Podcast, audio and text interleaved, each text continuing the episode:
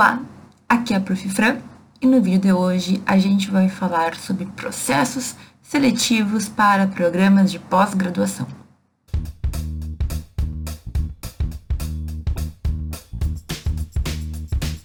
Antes de mais nada, talvez esteja passando pela tua cabeça que tu está no início do curso ou que tu não tem interesse nenhum em fazer processo seletivo para pós-graduação ou que esse vídeo não vai te agregar em nada, talvez não agregue, mas eu tenho para te dizer uma coisa. Muitas pessoas não conseguem depois passar em processos seletivos porque sequer sabiam como que funcionava ou demoram muito tempo para passar ou então perdem chances de ir construindo aí o seu currículo ao longo da faculdade com tranquilidade justamente porque desconhecem. Então, aqui, gente, eu quero te trazer, digamos assim, uma ideia geral, uma visão geral de como funcionam os processos seletivos de pós-graduação estricto senso, que são as pós-graduações em que tu vai sair com o título de mestre ou de doutor. São títulos diferentes, não é a mesma coisa que a pós-graduação lato senso, que seria uma especialização, por exemplo. Eu tenho um vídeo que eu fiz uma live que eu expliquei tudo isso, eu vou deixar aqui num dos cantinhos, se tu tiver interesse em entender melhor essa diferença. Mas sendo bem sucinta, basicamente depois que a gente se forma, a gente pode fazer tanto um mestrado, como um doutorado, como uma especialização. Para a especialização ou para o mestrado, basta ter o diploma, né? então ser bacharel em direito. Agora, para o doutorado, normalmente requer-se que tu seja mestre em direito. Olha, existem pessoas que pulam direto para o doutorado, mas isso é uma coisa muito rara de se acontecer. Então a regra é: faz o mestrado e faz o doutorado certo? Às vezes as pessoas fazem especialização e depois mestrado, depois doutorado, mas não existe uma obrigatoriedade de fazer especialização, tá bom?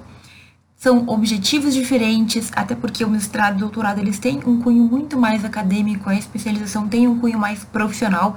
Tudo isso com o tempo tu vai entender. Mas o que, eu quero te falar hoje? Eu quero te falar sobre processos seletivos para que tu comece um mestrado ou um doutorado. Professora, é a mesma coisa? Como que funciona assim, gente? Antes de mais nada, claro que existem diferenças entre universidades. A gente tem programa de pós-graduação em estricto senso, ou seja, mestrado e doutorado, tanto em universidades públicas como em universidades particulares. É claro que não é tão comum como a faculdade de direito, não é toda faculdade de direito que vai ter programa de pós-graduação. É bem rigoroso o controle, é bem difícil, por exemplo, de se abrir um novo programa. O MEC controla, a CAPES controla, é tudo bem complicado. E por isso, por ter poucos programas de pós-graduação comparado com as faculdades de direito, né, com o número de bacharéis que a gente tem, normalmente as provas são muito difíceis, são processos seletivos muito puxados para a gente conseguir passar. Então é por isso que eu te falo que mesmo que tu nem pense nisso, nem, é, professora, eu nunca pensei, talvez mais pra frente eu pense, veja esse vídeo porque ele vai abrir a tua visão.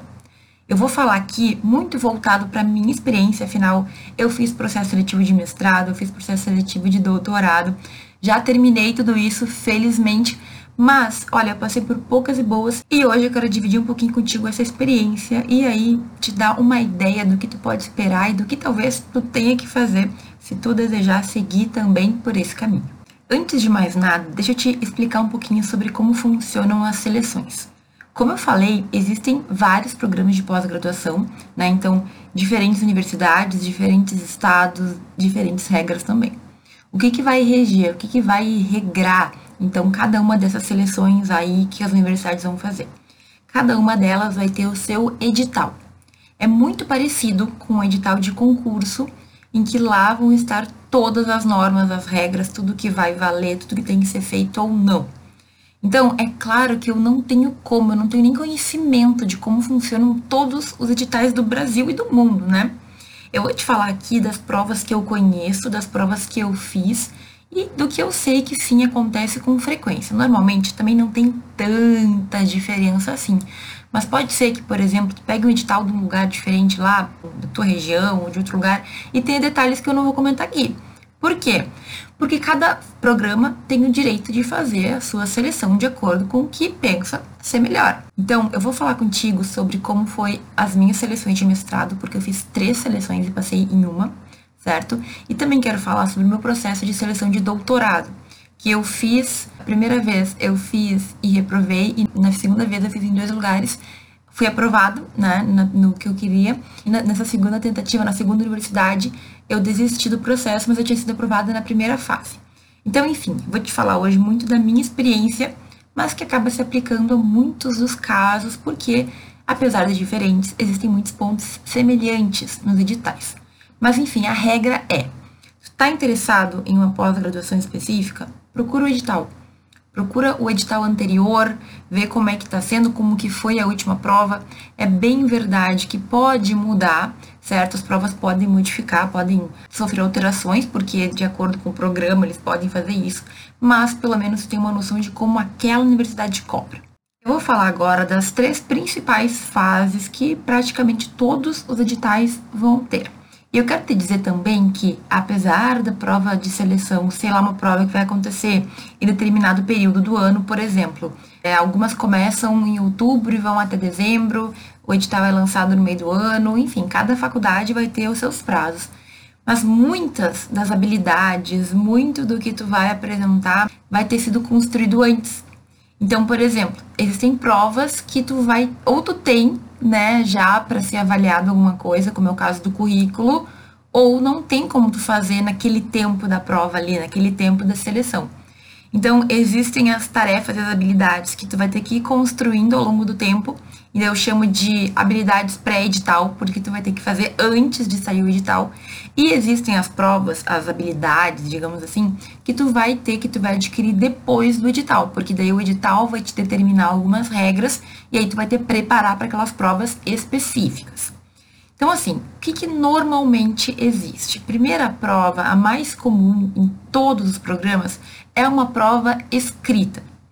Então, quando eu fiz tanto as seleções de mestrado como as seleções de doutorado, era uma prova escrita em que tu tinha que estudar livros que foram determinados no edital. O que, que vai mudar? Vai mudar a forma como essa prova é construída.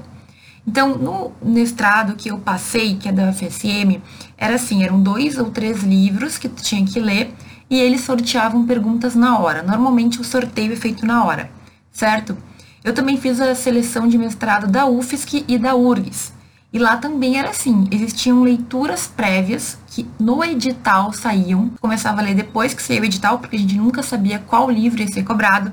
E aí, no dia da prova, marcada lá, primeira fase, eles faziam um sorteio de questões e tu tinha que responder.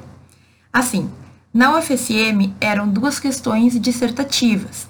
Na UFSC também foi a mesma coisa. Foram questões que eles sortearam na hora e todo mundo fazia a mesma questão. Isso no mestrado. No mestrado da URGS é diferente, assim como no doutorado da URGS também é diferente. No mestrado da URGS e no mestrado da UFSC, eu fiquei na suplência por 0,1, 0,2, foi por muito pouco. Na URGS, gente, a primeira prova, a primeira fase escrita é um artigo científico, que não é bem assim um artigo como a gente faz quando a gente tem todo o tempo do mundo, mas eles pedem para que tu faça um artigo sobre aquele tema que vai ser sorteado na hora. Eu lembro que para o meu doutorado em específico, essa primeira fase, que costuma ser, enfim, normal em todos os processos seletivos de pós-graduação, eu tive que fazer um artigo científico sobre um livro de três que eu li. Então, eles deram três livros para a gente ler. Era um livro gigantesco, certo? E aí eu tive que fazer esse artigo na hora. Como assim, professora? Assim, olha eu tinha que fazer a introdução, eu tinha que fazer os capítulos, eu tinha que fazer a conclusão. É óbvio que não tinha referência, é óbvio que não tinha todos os detalhes metodológicos, mas eu fui para a prova já com o pensamento de como eu faria se caísse cada um dos temas. Olha, tinha um livro que era um manual de direito. Imagina se cai um dos 25 pontos que aquele livro especificava. Como é que eu ia fazer um artigo científico daquilo? como é que eu ia fazer aquela prova, né? Então eu tive muita sorte porque caiu um livro gigantesco que eu não cheguei a ter como ler todo, eu li quase todo, mas eu pulei umas partes porque era um livro histórico de 700 e tantas páginas e que trazia muitos pontos específicos. Resumindo a história, eu me programei antes e eu tive a sorte de cair aquele tema que eu consegui então escrever. Eu tive três horas e meia ou quatro horas, que era a duração da prova, para fazer aquele artigo. Depois, gente, depois que eu entrei na URGS, por exemplo, a primeira fase, ela se tornou uma fase de prova escrita, mas objetiva. Então, existia uma lista imensa de livros também para os alunos lerem, e eles tinham que marcar a resposta de acordo ali né, com o que estava correto. Era como se fosse uma prova de concurso mesmo. Mas veja, essa primeira fase é a mais comum. Cada edital vai prever o que tu vai ter que ler, o que tu vai ser cobrado, e tu vai ter que sentar lá na cadeirinha e responder tudo aquilo. Claro que às vezes é dissertativa, às vezes pode ser um artigo, pode ser uma prova objetiva, mas tudo isso vai ser o edital que vai prever. Primeira fase, escrita, com certeza, de acordo com os detalhes lá que eles preverem. Segunda fase, gente, e é claro que a ordem pode estar um pouco diferente, a depender do local onde tu for fazer. Segunda fase, normalmente, é análise de currículo. O que significa isso? E essa aqui é uma fase que tu tem que ter preparo antes do edital. É impossível a gente construir um currículo bom de uma hora para outra. Por que, que, que é um currículo bom? São as experiências profissionais que tu teve, os artigos que tu publicou, os trabalhos que tu publicou, os trabalhos que tu apresentou, os eventos que tu participou, certo? Então, Cada local vai ter normalmente uma tabelinha que vai determinar o peso de cada atividade. Se tu tem interesse em alguma faculdade, ou se a tua faculdade tem um programa de pós-graduação, por curiosidade, vai lá e abre e vê o que, que eles comentam, como é que eles analisam. Uma coisa que costuma contar muito ponto é ter publicações em revistas de qualis alto. Então, ah, publiquei numa revista qualis A1. Perfeito, isso vale mais pontos do que uma revista qualis B, por exemplo. Então, eles vão fazer um somatório para ver qual é a posição do teu currículo. E, é claro, lembrando sempre, quando tu envia um currículo para uma avaliação dessas acadêmica, tu tem que imprimir o currículo Lattes e tu tem que comprovar tudo que está no currículo Lattes. Ou seja, os currículos, quando a gente já está caminhando um bom tempo aí na, nessa vida acadêmica, eles são currículos super grossos. O meu currículo, por exemplo, hoje em dia, eles são duas, dois, dois camalhaços de folha que eu encaderno dentro do possível e eu entrego quando eu quero comprovar minha produção acadêmica. Enfim, são detalhes que tu também vai ter no edital, mas isso aí, às vezes, as pessoas se confundem, não tomam cuidado, né? Enfim, é importante que tu tome cuidado e lembre sempre que edital é regra. É, é o edital que vai determinar tudo. Outro detalhe, gente, é sempre que tu ficar com dúvida sobre alguma coisa do edital, que muitas vezes realmente está meio obscuro, a gente não consegue entender, liga para o programa e pergunta. Pergunta, fala com a secretária, fala com o responsável, fala, olha, não entendi tal coisa, como é que eu faço tal ponto, como que eu posso fazer tal, tal situação, não sei, não. Sempre pergunta. Na dúvida, a gente corrige, a gente arruma, mas é melhor perguntar do que ficar com a dúvida e não fazer certo ou ser desclassificado por um erro bobo ok? Segunda fase é a análise de currículo. Normalmente a gente vai ter uma terceira fase, que é a fase da entrevista e da análise do projeto. Essa fase de análise do projeto pode acontecer junto com o currículo também. E o que, que significa análise de projeto e o que, que é entrevista? Basicamente, análise de projeto é quando tu te inscreve para um programa de mestrado ou de doutorado, tu sempre vai ter que ter uma ideia do que, que tu vai pesquisar. Então, por exemplo, no meu mestrado, eu queria pesquisar sobre a lei de acesso à informação. Eu fiz um, um projeto que se adequava às linhas dos mestrados. Então, não tem como tu ir para um mestrado que estuda direito tributário querer estudar direito de família. A não ser que tu seja muito bom com as palavras e convença as pessoas que estão lá de que os temas têm ligação, entende? Então, tu tem que fazer sempre um projeto que tenha a ver com aquele programa, que preferencialmente um professor estude ou um professor tenha interesse, e também tu tem que fazer um projeto que seja factível. Ou seja, tu tem que ter uma experiência na pesquisa para entender o que é um bom projeto, o que é um bom problema, o que tu pode fazer ou não. Nesse momento é interessante contar com professores mais experientes que possam te ajudar Pode ser da tua faculdade mesmo, né? Pessoas que possam te dar um feedback ou colegas que têm algum tipo de conhecimento. E aqui, gente, entra a ideia de que quando tu faz pesquisa na faculdade, esse processo ele é muito mais simples. Eu não vou dizer que é fácil, porque nunca é fácil, mas ele é muito mais simples. Tu tende a ter mais conhecimento. Agora, quando a pessoa cai de paraquedas no programa de seleção de mestrado, de doutorado, sem ter feito, principalmente mestrado, né, que é quando a gente sai da faculdade, sem ter feito pesquisa, é muito mais difícil. Eu tenho muitos conhecidos que nunca pesquisaram na faculdade por desconhecimento, por não perceberem que gostariam talvez de entrar na vida acadêmica depois e sofreram muito e ainda sofrem depois de ter passado no mestrado para conseguir, digamos assim, se entender com algumas coisas. Então, o processo seletivo de mestrado e de doutorado também, claro que doutorado é outro nível, mas é muito similar. Eles são processos em que tu tem que demonstrar o teu interesse e a tua capacidade. E aqui na entrevista também a gente vai ser questionado sobre situações do teu conhecimento acadêmico, do teu conhecimento de pesquisa e sobre outros detalhes que eles querem saber também. Ou seja, o que, que os professores costumam perguntar? E aí é claro que existe uma infinidade de coisas, mas eles costumam perguntar sobre a tua capacidade de se comprometer e realizar o projeto, o quanto tu tem comprometimento para se manter, porque gente, a pós-graduação ela pode ser muito pesada, muito difícil e muito angustiante, muito mais que a faculdade, tenho que dizer isso porque é outro momento, é uma outra pressão. Como a CAPES também pressiona muito as faculdades, as universidades, os alunos têm que ter produtividade, os professores têm que ter produtividade. É uma coisa meio insana, para ser sincera. Vale a pena porque tu tem o teu título, tu pode fazer muitas coisas com o teu título depois. Ou seja, sempre me prometeram que depois de ter o doutorado eu ficaria livre para pesquisar e para fazer o que eu quisesse. E eu tô fazendo isso certo? Mas o que eu quero dizer é que vai ter muitos momentos difíceis e eles querem saber se tu vai aguentar. Eles perguntam se tu tem como te manter ou se tu precisa de bolsa. E todas essas perguntinhas tu tem que estar tá ali já preparado, porque é mais ou menos o que sempre acontece. Eles vão te perguntar do teu projeto, eles vão querer saber se tu tem condições de manter aquele projeto. E aí tu vai ter que responder isso com sinceridade, mas é claro, sabendo que se tu falar alguma coisa que eles não queriam ouvir, isso pode te prejudicar. Essas são as fases mais comuns. Algumas faculdades invertem.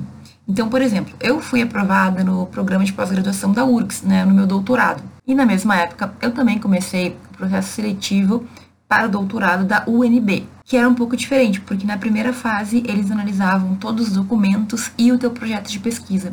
Então, tu não tinha um contato na, direto com os professores, tu não tinha que fazer uma prova. Primeiro eles viam se teu projeto era passável, se dava, e aí depois tu faria a segunda e terceira fase. Eu passei nessa primeira fase, mas quando saiu o resultado da UNB, eu já estava aprovada na URGS, e aí era mais perto da minha casa, era o que eu realmente queria. Fiquei na Universidade Federal do Rio Grande do Sul, enfim, por decisão. E é claro, né, gente, o processo lá, além de ser mais distante, seria muito mais caro que também é um fator que tu tem que considerar. A depender do local, tu vai ter que ter deslocamento. Tu tem que realmente pensar. E aí a gente está entrando numa outra seara, né? Mas às vezes vejo que as pessoas querem fazer pós-graduação em outro estado, numa outra região, e às vezes elas não têm condições, ou então a bolsa não vai conseguir manter essa pessoa lá. Então tudo isso tem que ser muito pensado e tu vai ser questionado na entrevista sobre isso. Quando vim fazer a seleção em Santa Catarina, eles me perguntaram muito se eu teria condições de ficar numa outra cidade, de mudar de estado, se eu precisaria de uma bolsa. E é claro que se tu fala que tu precisa da bolsa, tu já é olhada com um viés assim meio estranho, porque se acabar a bolsa, tu vai abandonar o mestrado então, ou vai abandonar o programa, a gente precisa de pessoas que consigam se manter de alguma forma. Então, gente, eu sei que é delicado, mas a gente tem que ficar ligado nesse tipo de coisa tu realmente precisa da bolsa ou não, tu tem pai ou mãe, ou tu tem um trabalho, ou tu tem algo que pode te manter. Isso é importante, isso vai ser questionado, então esteja preparado. Normalmente, a entrevista ela tem um peso menor ou ela não é uma fase eliminatória, mas é claro, isso depende muito do edital que a gente estiver falando.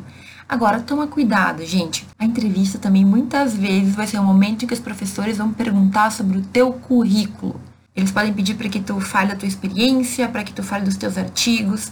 Eu fiz uma seleção de mestrado em que eles quase não falaram sobre o meu currículo, mas que para uma colega minha, eles fizeram perguntas super específicas sobre artigos que ela tinha escrito, pediram para ver se realmente ela tinha escrito aquilo, sabe?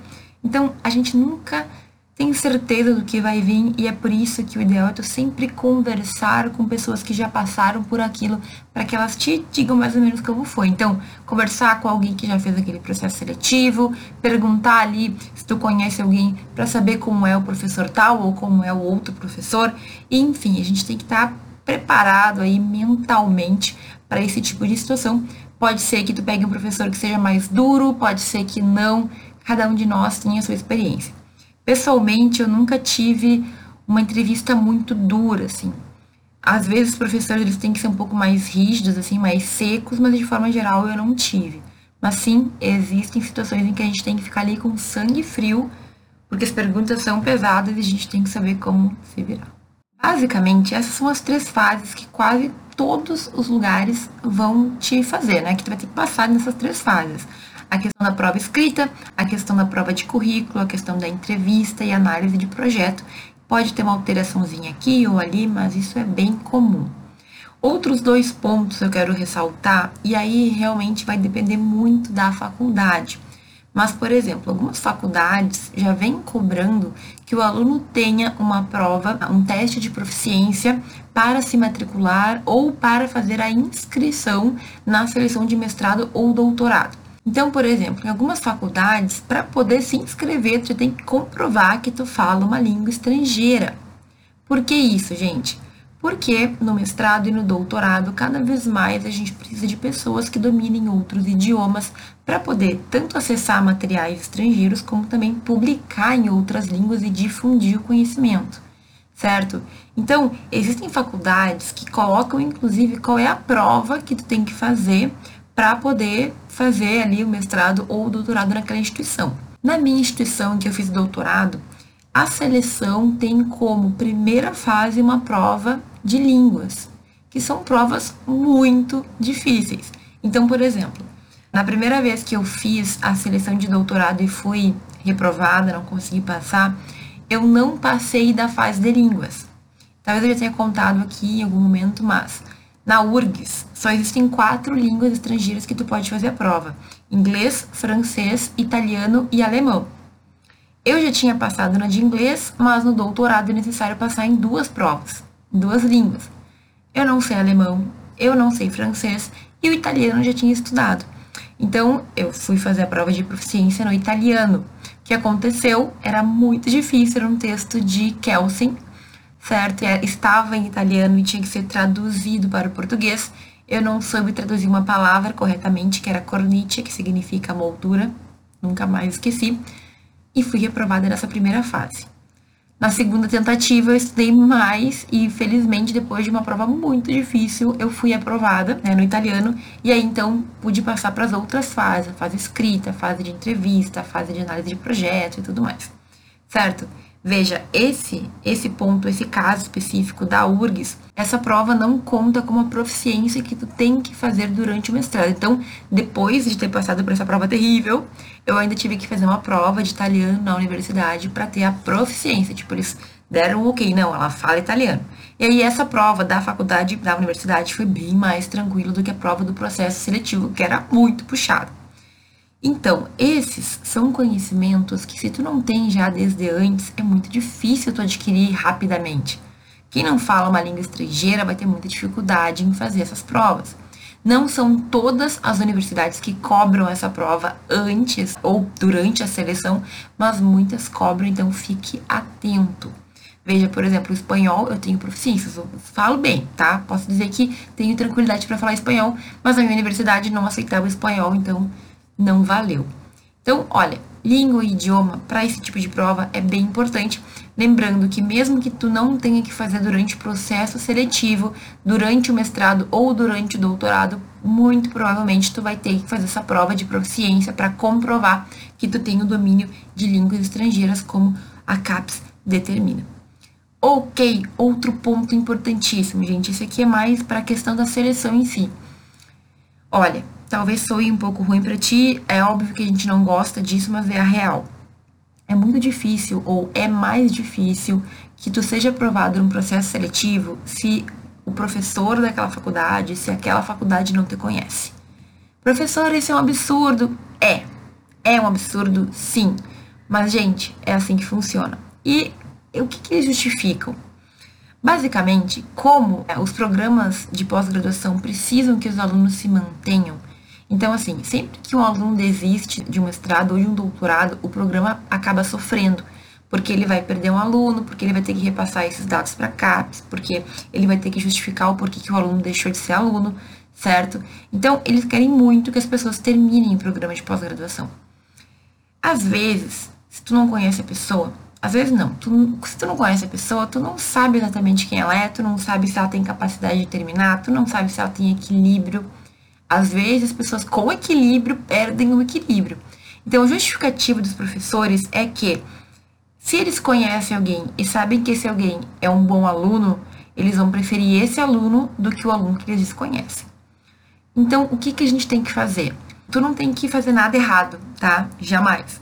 Mas, por exemplo, muitas faculdades oferecem que tu seja aluno ouvinte, que tu participe de aulas na faculdade, que tu participe de projetos do professor. Então, essa é uma dica extra, tá? Que eu vivi muito na pele e eu fui reprovada, tenho certeza, em algumas situações.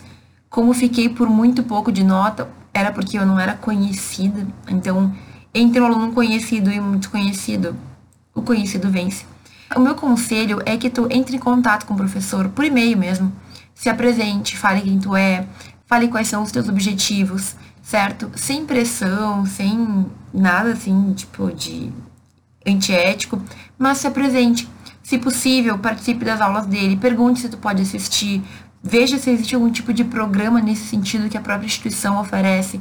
Então, várias faculdades permitem que alunos participem como alunos ouvintes ou que paguem o valor para participar lá como aluno especial, é interessante.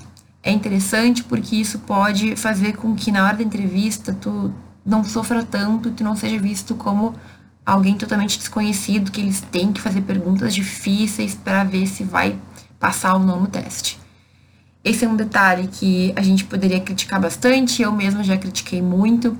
Por exemplo, é muito mais difícil tu te integrar como uma universidade que não é na mesma cidade que a tua.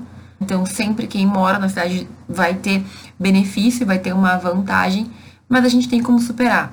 E também, se tu tiver professores com contatos, tu pode pedir para um professor da tua faculdade entrar em contato, falar sobre ti, fazer uma carta de recomendação. Esse tipo de coisa funciona muito na academia. Às vezes de uma forma ok, de uma forma aceitável, às vezes de uma forma que a gente assim, questiona se está muito correto, mas é importante que tu saiba o que acontece e é importante que tu também preveja esta situação. Tem gente que passa sem nunca ter conversado com o professor, mas veja, principalmente quando a gente tem que indicar quem a gente quer para ser nosso orientador, é mais complicado se ele não te conhece. Então, fica atento aí.